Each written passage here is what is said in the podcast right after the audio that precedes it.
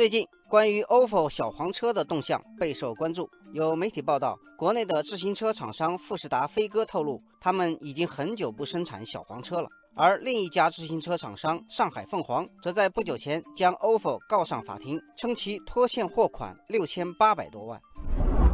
与此同时，众多网友也发出 ofo 押金退款难的质疑。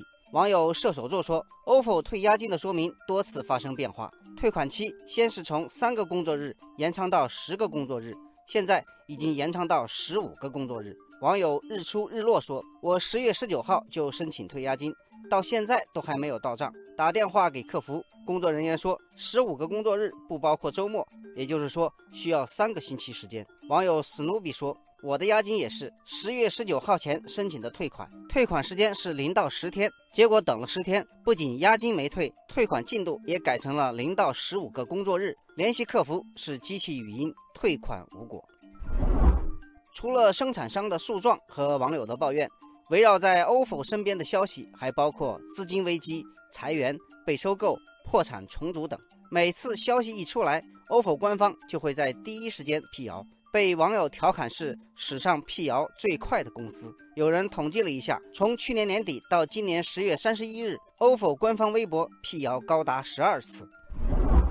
网友开心胖说：“尽管官方多次辟谣，但 ofo 显然已经没有了当年的风采。目前街道上的小黄车破损率非常严重，没有足够的资金支持，ofo 的路还能走多远？”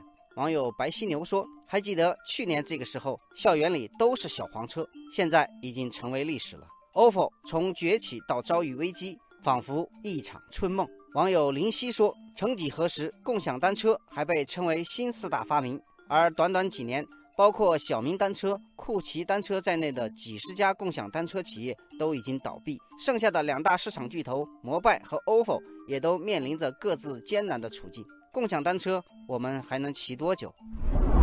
不久前，美团发布的二零一八年半年报显示，今年上半年摩拜单车的亏损不低于三十亿，直接将美团半年的毛利率水平拉低了六个百分点。甚至有业内人士认为，摩拜已经成为美团的利润黑洞。